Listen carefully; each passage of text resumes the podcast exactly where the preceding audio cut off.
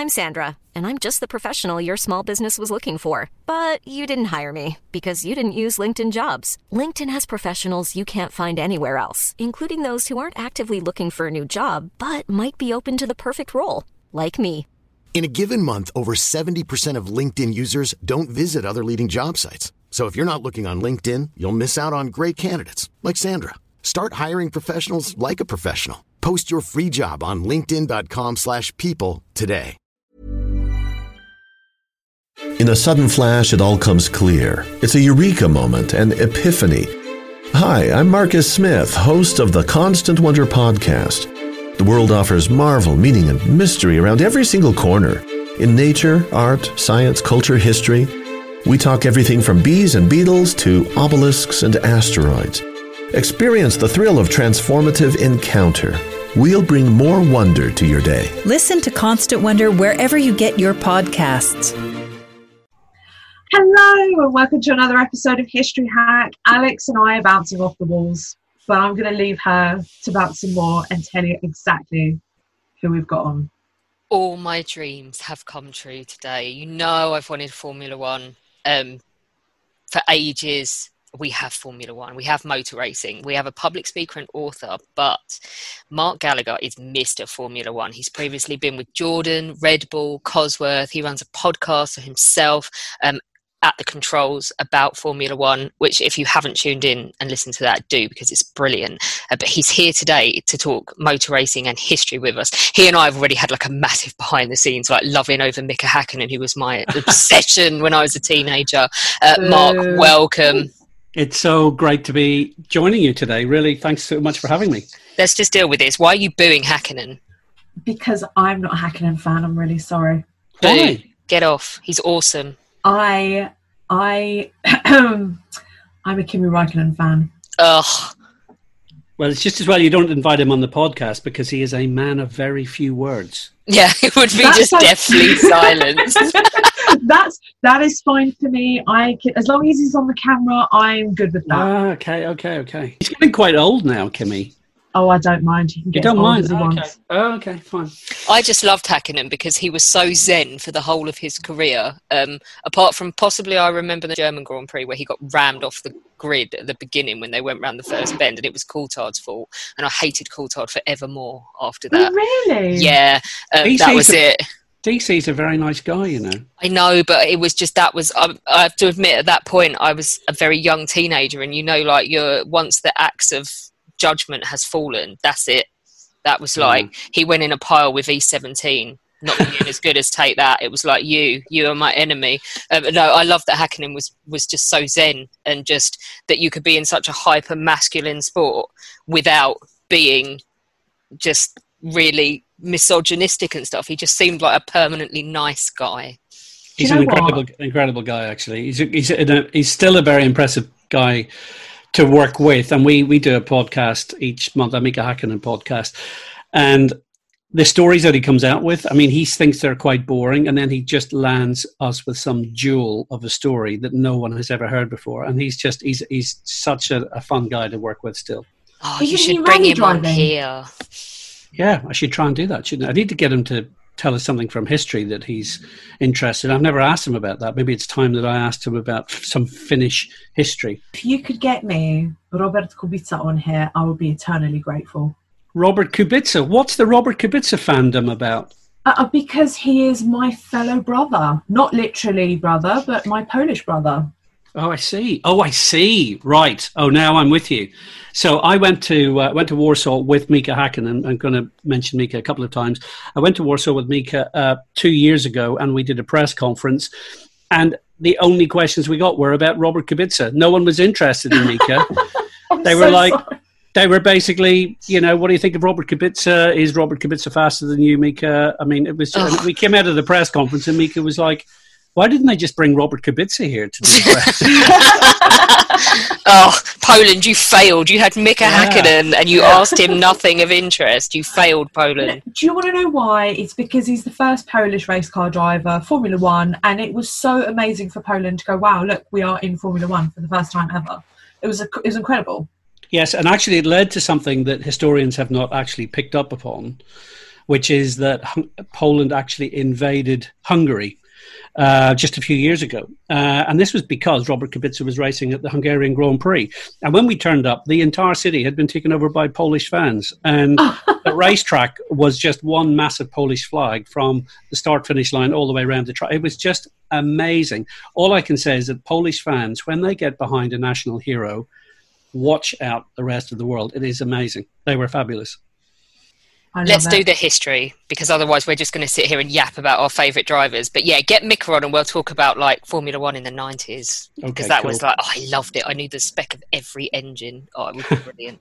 uh, right, okay, anyway, we're here today because we're going to talk about the Nazis and motor racing and Mercedes Benz and how, because we all know the Nazis got their grubby little mitt into everything and f- motor racing was no different. But let's go back a bit further than that. Tell us a bit about motor racing during the interwar years. It's not just about racing cars, is it? It's already a massive enterprise. Yeah, no question about it. But clearly, what happened was the First World War had the impact of really developing technology and particularly motorized technology. So all of a sudden, the car, which was already massively interesting to people in the you know prior to the First World War, it took went on to a whole new level uh, after the, the First World War ended. And so you had major French manufacturers, British manufacturers, Italian manufacturers, all vying to create the best technology. And of course, the best way to prove that was through motor racing. So you had people like Enzo Ferrari, who would go on to establish the very famous Ferrari brand after the Second World War.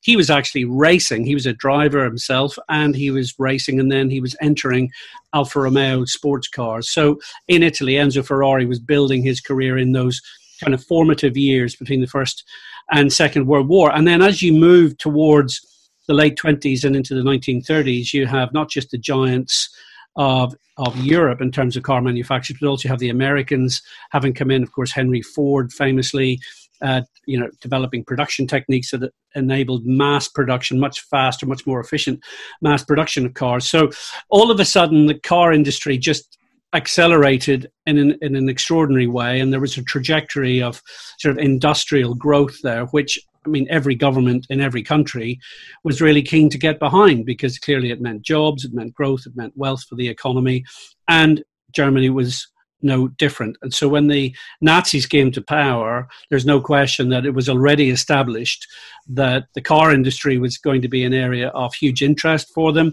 and also that motor racing, as a way of promoting your industrial strength in terms of car manufacturing, was going to take kind of center stage in terms of the marketing, if you want to call that, of what they were going to be doing. I think I, Johnny Dyer will not forgive me if I do not interject with the anecdote about how the prancing horse for Ferrari is based on a World War One flying ace. There you go, Johnny. Done. We can That's move done. on now. You, you, can tick that box. Yep. okay. Good. So racing success reflects commercial success during the period, doesn't it? It, it, it, does. I mean, we still have the saying in, in racing circles that if you you know if you win on Sunday, you sell on Monday. Um, I'm not sure that that's the case really anymore. There's still often a debate about that. But I think if you go back to those interwar years, there's no question that there was so much prestige attached to being able to go out and win motor races, be it the major Grand Prix, the Grand Prix, as they were called, the major Grand Prix events, or even sort of local events. So the reality was that the car manufacturers knew that this was an extremely good way to promote your brand and give your salesman something to talk about and also to prove your technology. And I think actually that technological proving, uh, which is still very much relevant today, is something that the car manufacturers locked on to at an early stage. Because if you can build a car that lasts for a long time under the most arduous of circumstances that can be can be driven at vast speeds. Basically, what you're saying to the public is, if it can survive this, it can certainly survive you driving it to work or doing the school run or whatever you want to do with it. So there is a lot of technological innovation as a result of, of motor racing. And this is why companies like Mercedes Benz and Auto Union uh, then decided to embrace the sport and, in the case of the Nazi era secure some uh, backing from uh, the German government. Speaking of, Hitler is a petrol head, isn't he? We know where this is going to lead in that case because of the Nazis' love of propaganda.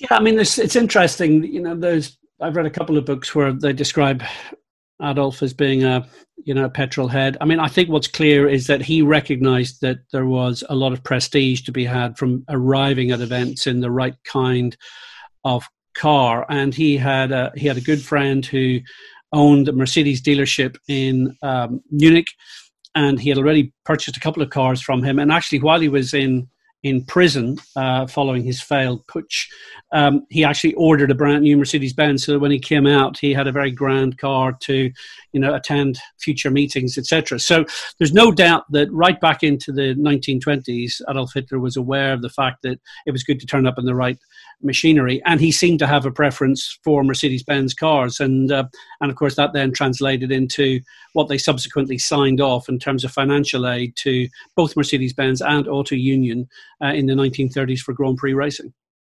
So, what is the difference between, let's say, the Berlin Olympics and what they can draw or gain from hosting that and motor racing? Well, I think when people talk about sport in Nazi Germany, very often the Berlin Olympics gets mentioned because it was such a, a, you know massive global event, and of course the Olympic Games attracts you know competitors from all over the world, and there were a number of very sort of kind of epic moments during those Olympic Games. Famously, the the Black American runner Jesse Owens uh, winning gold in the 100, 200 meters uh, races, also the 4 by 100 meter relay and the long jump. And of course, this completely went against the Nazis' idea of kind of Aryan supremacy. They had this black American athlete turn up and beat everyone, and uh, Adolf Hitler himself was there to, to witness that. So, from a propaganda point of view, actually, the Berlin Games, which was supposed to be a huge coup for Nazi, for the Nazi Party, in some ways backfired uh, on them. And there were other examples of, of kind of sporting. Uh, controversy during that time. England playing Germany, for example, and the England team being being required to give the Nazi uh, salute. That was, uh, and that was in, at the Olympic Stadium in 1938. But what made motor racing, I think, much more uh, important in terms of a, a, kind of a sporting insight to Nazi thinking was the fact that there's technology involved. And the one thing that we know from the 1930s is that there was a rearmament program going on in Germany, and the fact that companies like Mercedes Benz and Auto Union and other manufacturers were able to use their research and development budgets to create great engines and great transmissions and great suspension systems and train their engineers in these high end technologies became an extremely important weapon in, in many respects. And so you had people who are involved in the design and manufacturing of the racing cars actually also involved in other projects to do with the rearmament program, making sure that the German military would have the best trucks and cars and tracked vehicles and essentially have the hardware necessary to launch the, the military campaigns when they began in 1939. I mean, you're talking about the most, the more sinister side of um, the incorporation. Tell us about Ferdinand Porsche. Yeah, so Ferdinand Porsche, here's a here's a brand name today that you know people all over the world uh, aspire to uh, to own Porsches, or maybe I don't know if all everyone aspires to own one, but anyway, certainly a very famous name.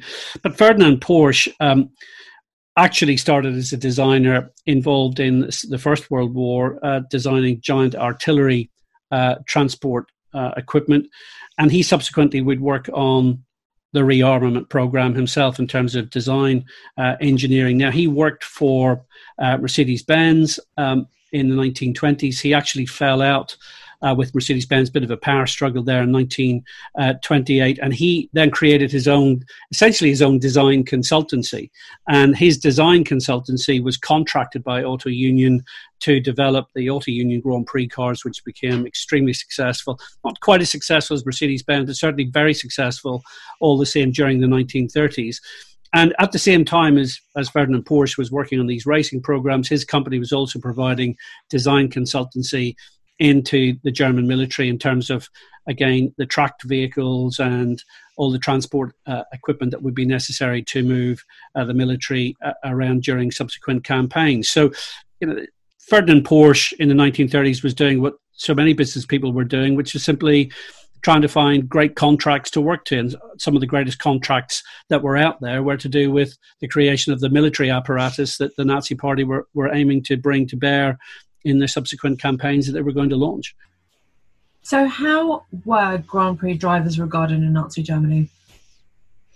I think it's not uh, too small a point to say they were regarded as kind of real superheroes because these cars were not. I mean, we're not talking about slow cars. We're talking about cars that were capable of doing speeds of up to 200 miles per hour, which in the 1930s, on very, very skinny tires and brakes, which were, you know, state of the art at the time, but nothing like what we have today, of course. I mean, you're talking about machinery with a huge amount of, of power, drivers who were completely fearless, and fearless in the sense that, quite frankly, here was a sport where if you had a decent accident, you weren't going to walk away from it. You were going to lose your life. And there were a lot of fatalities. I mean, fatalities in some cases in multiple races over a weekend. So you'd have the main race, you might have a support race, there'd be fatalities and people would just continue with the racing. So the, the, the reality is it was kind of almost an accepted part of the sporting environment. So when you had a driver who would go out there and win multiple Grand Prix and then win the world, or win the European Championships, uh, which they had during the 1930s, these guys took on real positions of superstardom.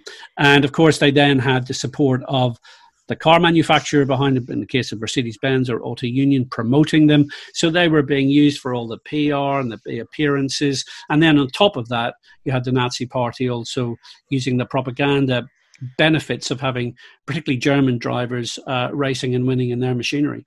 I feel as well it's like a progression on from the worship that was leveled on German pilots in World War One, isn't it? There's a lot of parallels, obviously with developing types of media, but it's the same kind of adulation transferred onto motor racing drivers. Yeah, very much so, and actually, it's interesting you say that because actually, if you look at Formula One when it began. So the Formula Formula One as a, as a category of racing began in the 1940s, but the Formula One World Championship, as we know it, for World Championship for drivers, was established in 1950. And very often, when you look at the the drivers and the people who are around in racing in the 1950s, this was the post Second World War generation, and there are a lot of parallels drawn between the kind of fighter pilots of the Second World War and the racing drivers in Formula One of the 1950s. And you only had to look at someone like Damon Hill's father, Graham Hill. I mean, Graham Hill looked like he could have been a Spitfire pilot in the Second World War. and he wasn't, but you know. But the point is that there was a kind of uh, the same ethos, that kind of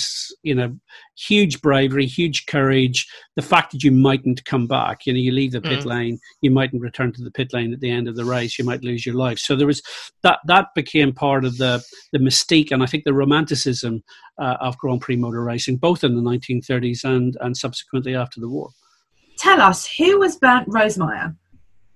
So Bernd Rosemeyer was one of the leading drivers of that of that era. Um, he was German. He won the European Championship. So this is like the equivalent of Formula One today. But he won the European Championship, um, driving championship in 1936. In 1937, of the 12 Grand Prix that Mercedes Benz and Auto Union competed in, Rosemeyer won four of Auto Union's five victories against Mercedes Benz. And this is a really important point is that you had these two German teams. You had Auto Union, mm-hmm. you had Mercedes Benz. And so, whilst they were both kind of promoting their own products, they were actually, there was a huge rivalry between them. So, Bernd Rosemeyer was um, kind of the superstar for uh, Auto Union.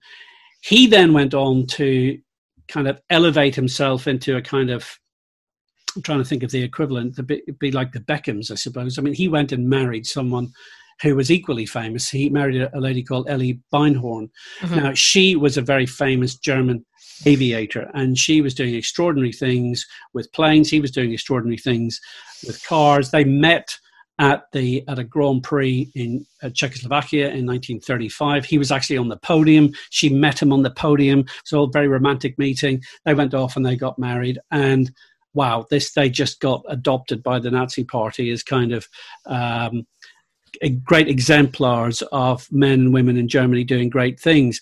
Now, this was all quite controversial because you know Bernd Rosemeyer was subsequently, and if you, if you read the, the, the detail, it looks like he was kind of forced into joining the SS.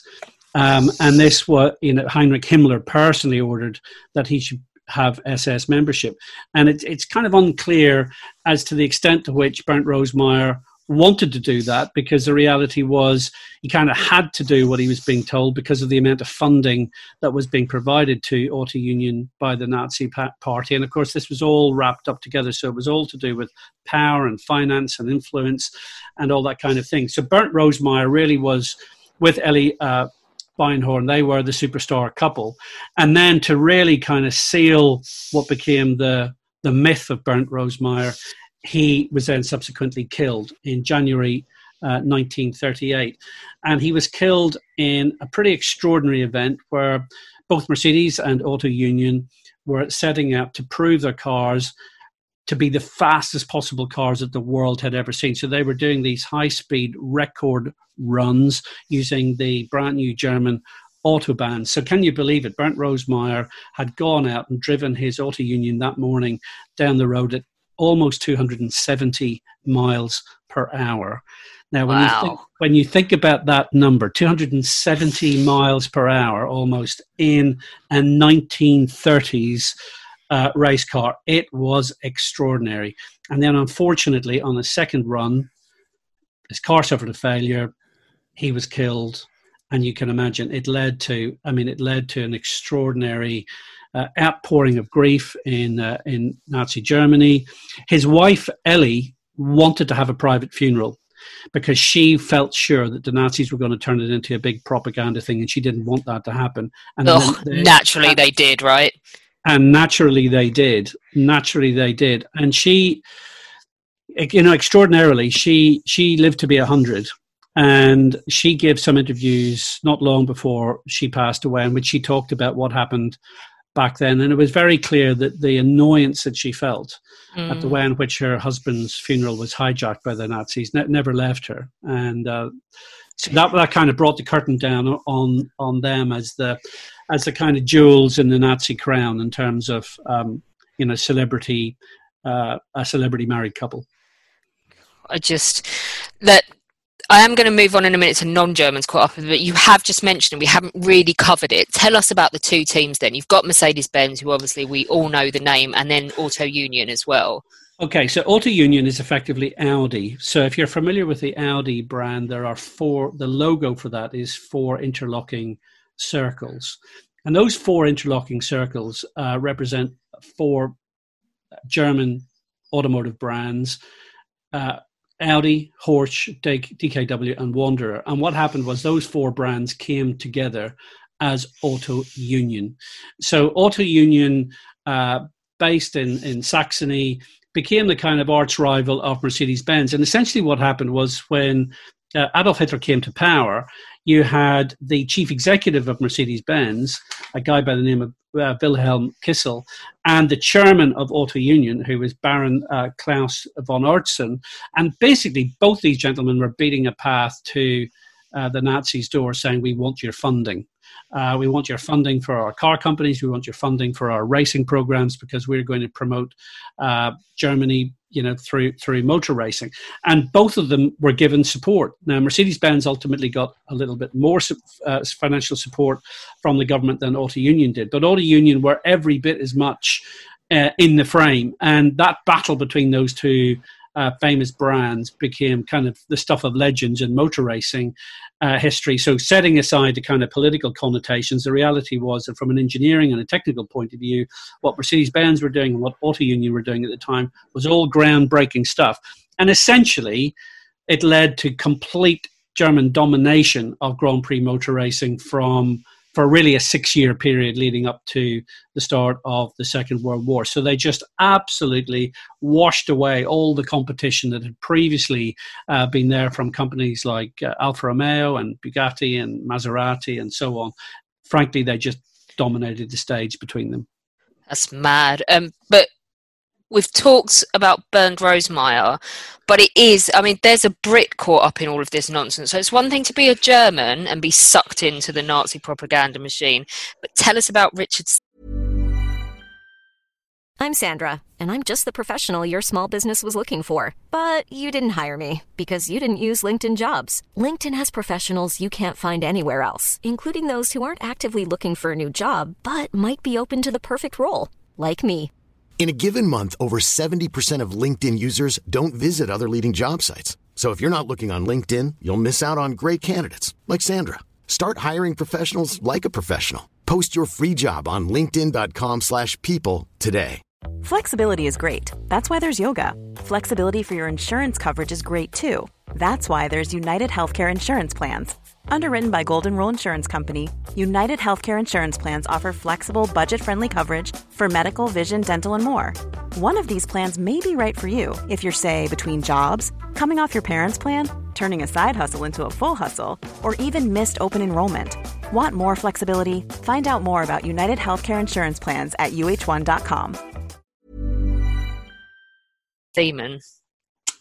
Yeah, so Richard Seaman um, was kind of, I'm trying to think what the equivalent would be today, the kind of Jensen Button of his time, really. Very good looking young guy, uh, English. He was born in uh, Chichester.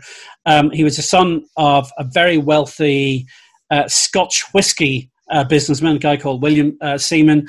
And he lived a very, you know, a very blessed life, I have to say. I mean, when you read, there's an excellent book that's been published uh, this year by, it's been written by Richard Williams. It's called A Race with Love and Death. And it tells the story of Richard Seaman's uh, uh, short life. Uh, but in his 26 years uh, on the planet, I mean, he, he had an extraordinary time. He uh, so had a very blessed childhood and upbringing. Uh, his family were extremely wealthy. They lived in very large country mansions. They had properties in London. They traveled extensively. And his passion, uh, unfortunately for his father, who wanted him to become a businessman, his passion was motor racing. And so basically, his mum and dad were asked to write out checks so that he could buy racing cars.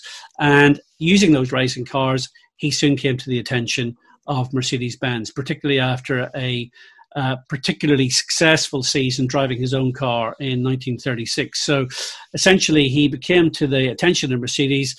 The Mercedes team boss, Alfred Neubauer, uh, invited him to test the Mercedes Benz car at the Nürburgring in Germany. Richard Seaman did such a good job. He was signed up to the team, and in 1937, uh, against the wishes of his mother and father, uh, he joined uh, Mercedes Benz and began racing for them and excelled in 1938. He actually won the 1938 German Grand Prix. This young English racing driver you can imagine standing on the top step of the podium, the 1938 German Grand Prix, and controversially, being required to give the Nazi salute. And there's a very famous photograph of him giving that salute.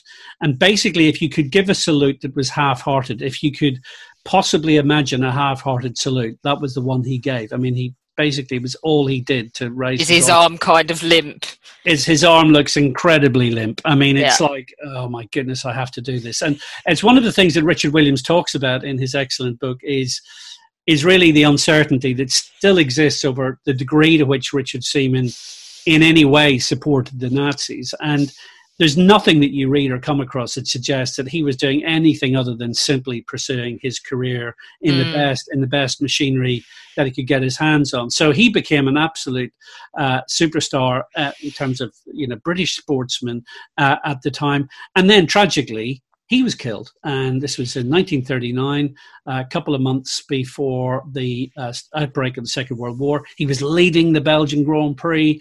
It was pouring with rain. Uh, his car crashed into a tree and unfortunately burst into flames. A big problem in those days with uh, cars exploding in, in, a, in an accident. And he died that later that night as a result of his burns at 26 years of age. But the kind of footnote to that story is that, of course, he was his body was returned to to London. Um, he was buried at Putney Vale uh, Cemetery in London, and very controversial. Got a lot of media coverage at the time. The biggest wreath at his funeral, apparently, it was like 10 feet across, came from Adolf Hitler um, uh, with a big swastika in the middle of it. And Ew. so that you can imagine in 1939, just you know 10, 10 weeks before the outbreak of war, uh, that got a lot of coverage. That wreath, by the way, his mother did not allow it to go to the cemetery. Good. Uh, that cemetery, I'm sure that is a cemetery where Kerensky and his wife are, and I think Bruce Ismay, who owned the Titanic. But that's just me being an absolute nerd. I'm actually really, really horrified that he told me that he died. I'm sitting there thinking, right, you're going to tell this epic story. He is going to survive. He's going to hit Second World War, and then you come out with this. Yeah, that's that's motor racing in the 30s. It was that, that was shit crazy. I mean, this one of the reasons why you know, and I think we will probably move on to talk about some of the legacy of, of that era and how it's relevant today. But one of the things about, for example, Formula One today is that drivers in Formula One today can, you know, if you're good enough, you can have a career that lasts well over a decade. You can race at the pinnacle of Formula One for 15 years, 20 years, um, and and never suffer an injury. Uh, careers back then lasted a very short time because you either gave up before you suffered an injury or worse, or you were killed at the wheel. And and so careers were very very short. And the the Richard Seaman story is an extraordinary story, and he is well remembered. You know, there are still a number of uh, Richard Seaman awards uh, for British racing drivers. Uh, British Racing Drivers Club, which owns Silverstone, uh, has an award uh, named after him, which is still awarded the, to this day. So the reality is that you know his legacy continues. But my word, he had a short but very brilliant career. I don't want to ask this question, to be fair, but I am going to. Um, how much money did the Nazis spend on motor racing? Well, so the, so there's two two parts to the uh, really to to answer answer that really. I think the first thing to say is that Mercedes Benz um, spent about 105, 106 million pounds over the course of a six year period on Grand Prix motor racing and Auto Union a bit less, about 80 million pounds. These are obviously at today's at today's figures. Um, but it's important to say that the Nazi party did not provide all of that funding. And I think it's one of the myths that has grown is that these teams were entirely funded uh, by the Nazis. They were not. Simply what happened was the Nazis contributed uh, funding. Auto Union and Mercedes Benz were spending about 1% of their annual turnover on motor racing. So both those companies were already spending their own Reichsmarks on Grand Prix motor racing, and the Nazis were simply asked to make a, a contribution. And it looks like, you know, they made a contribution of about some, somewhere about a sixth of the budget. I mean, if, in sort of round terms, something about sort of sixth to a fifth of the budget of those teams was being provided by uh, the Nazi Party. But there's then another kind of grey area, and that grey area comes where due to the success that those companies were having in motor racing and as car businesses, they were winning contracts from the government for the rearmament program and to build lots and lots of equipment. So there was actually an indirect financial benefit from the contracts and the orders that they were receiving uh, from the government at the time. So it's all, you know, added all together, there's still no question. There was a great deal of money being spent on motor racing in the 1930s in Germany. That's insane. Uh, you've touched on it already. Um, let's start by tell us about Lewis Hamilton and how the impacts of the Nazi period on Formula One was visible even last year. Yeah, so this is really very topical because uh, this year the Mercedes-Benz Formula One team, which until now has been continued to be referred to as the Silver Arrows, so the the Mercedes-Benz cars, Grand Prix cars of the 1930s, were known as Silver Arrows, as were the Auto Union. So these German cars always ran in kind of their bare uh, aluminium bodywork. Um, so the Silver Arrows has continued up until very much the present day. So all of Lewis Hamilton's World Championship titles for Mercedes Benz have been won under that kind of Silver Arrows uh, t- uh, name. This year, the, the Mercedes Benz team has changed their entire livery to black, and mm-hmm. that's to that's to reflect Lewis Hamilton's uh, campaign in in relation to Black Lives Matter, and it's become a. I mean, as we're literally recording this podcast, it's kind of a quite big controversy in Formula One. Uh, I've been very fortunate to work with Lewis at an event earlier this year. And when you talk to Lewis Hamilton for a very short period of time, you realize the extent to which racism and bullying has had a, a, big effect on his life, particularly in his formative years. So the Mercedes Benz team have taken this on board and they have rebranded themselves into the black color scheme this year. And again, motor racing historians pointing out this is the first time that that livery has changed since 1934 to be honest as well though not only is it that connotation but god love him doesn't he he's got a boss deal as well and hugo boss is that's again got nasty connotations historically. So I I don't think it's that much of a leap for such a statement to be made, and I don't think that it should be regarded negatively. No, but it's interesting. The as you, I think you would both know only too well. On social media, you have this percentage of people who are just nasty, and yeah. and and Lewis gets it in the neck all the time about the fact that um, he drives for Mercedes Benz and look at Mercedes Benz did in the 1930s and during the Second World War and the Hugo Boss thing. And people just come out with these just ignorant, um, you know, unhelpful, irrelevant statements about the past. The reality is that the Mercedes Benz organization today, the Formula One team that Lewis drives for, has absolutely nothing to do with what happened in the 1930s. And and actually, when you when you read the memoirs of people who were involved in Grand Prix racing in the 1930s, people who were fortunate enough to survive the Second World War and then reflect on it. Of course, many of them never realized what was coming. I mean, they did, I mean, they certainly were aware of what was going on in Nazi Germany, but a lot of the people involved in these programs they had no idea that they were about to live through the greatest, you know, conflagration the world has ever seen. But mm. it is interesting that today, you know, in the middle of 2020, in the middle of the global pandemic that you know has, has had a big effect on our sport as well, that actually there's a big discussion going on about the history of Mercedes, the history of our sport. And some of that is being used to attack Lewis Hamilton, who is arguably the greatest driver that Britain has ever produced, and certainly uh, at the moment the dominant figure in Formula One you know what the amount of crap i have taken in the last since we started this podcast and since i founded a charity which i don't know how anyone could be pissed off at that. I can only imagine if you upscale that to the level that someone like lewis hamilton receives the same nonsense how you would just be bereft. Oh it, it's extraordinary. And i mean i'm um, slightly you know middle-aged guy i mean i've you know social media for me has been a journey like it has been for anyone else but i, I just can't understand how people press the send button on some of the things that they post um, of course most of them are incredibly um, you know anonymous and and cowardly but mm. now, now and again i mean i've got some followers who you know on twitter who are people who i would know and i read some of the things that they post about you know Lewis and the racism thing and the Black Lives Matter, and you realise that the ignorance that out there is out there is is extraordinary and is really quite profound. And I think this is why going back and reading your history and learning the facts of your history is so important because it's the best way to educate uh, people about how we got to end up where we are today. Can I give a tip to these people? Yeah. So I'm probably one of the worst people for being an idiot on social media. I'm going to put my hands up for it. Yeah, so, but you're an you're an idiot in the sense that you post silly things. You're not an idiot in the sense that you post heinous, disgusting stuff that you would no, never no, think no. of saying I mean, to someone's face. I would never do that. But the point is, sometimes sometimes my posts can be construed as as the the dumb person. So what I do is I write write it out, look at it, and go no, and delete it.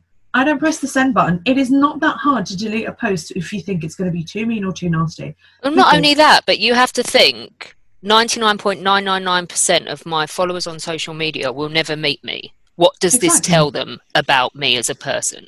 And how is it going to affect the mental health of the person that's going to receive this? Yeah, I, I couldn't agree more. It's interesting. I had a I had a personal kind of moment to check myself a few years ago, and I was I reposted a, a, tweet that a relative of mine had posted, and it was about Lewis Hamilton, and it was actually amusing. I thought, and both my kids came to see me, and they said, "Why did you repost that?" Because actually, if you think about it, it's that's part of the problem. Mm. And I went back and I read it, and I thought, yeah, I did think that was funny, but in fact, it's really not that. It's actually a bit tragic. So, and I deleted it, and I remember thinking, there's a lesson I'm never going to, you know, forget before you press the send button, you have to ask yourself, would I want my family members to see that? Would I want to see it in print? If someone put that in front of me in a, you know, if I was sitting in an interview and someone's put that in front of me and said, are you proud of that?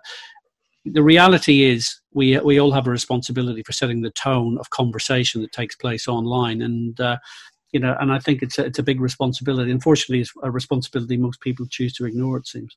This is true. Um, but let's finish on the history. So, yes, there was the legacy with the silver car, but what other remnants are there of Nazi influence on, on Formula One today? Is there anything? Well, I think there's a, the, the, the reality is that um, it left a legacy of in motor racing of an awareness of just how strong the, the German motor industry was and the role that it had to play in motorsport going forward. And if you look at the brands that are involved in in racing today. Mercedes Benz, uh, Audi, as I said, uh, came out of Auto Union, uh, Porsche itself. We talked about Ferdinand Porsche. So you have all of these brands still today. They all have a very interesting, very very colourful history. And in those days, those dark days of the Nazi era, all those companies, you know, were dragged, you know, in some cases voluntarily dragged, and other cases maybe kicking and screaming into uh, getting involved in the armaments, etc. The reality is that I think the legacy of that period was that once the Second World War was done and dusted, that German car industry uh, re-emerged very quickly, very, very strongly. And as we know, through 1960s, 70s, and onwards, then became like a one of the dominant forces uh, in the world today. And again, and ironically, with the Japanese car industry also following the, the Second World War, both Germany and Japan really went on to to dominate so much of the automotive industry in the world for the second half of the 20th century.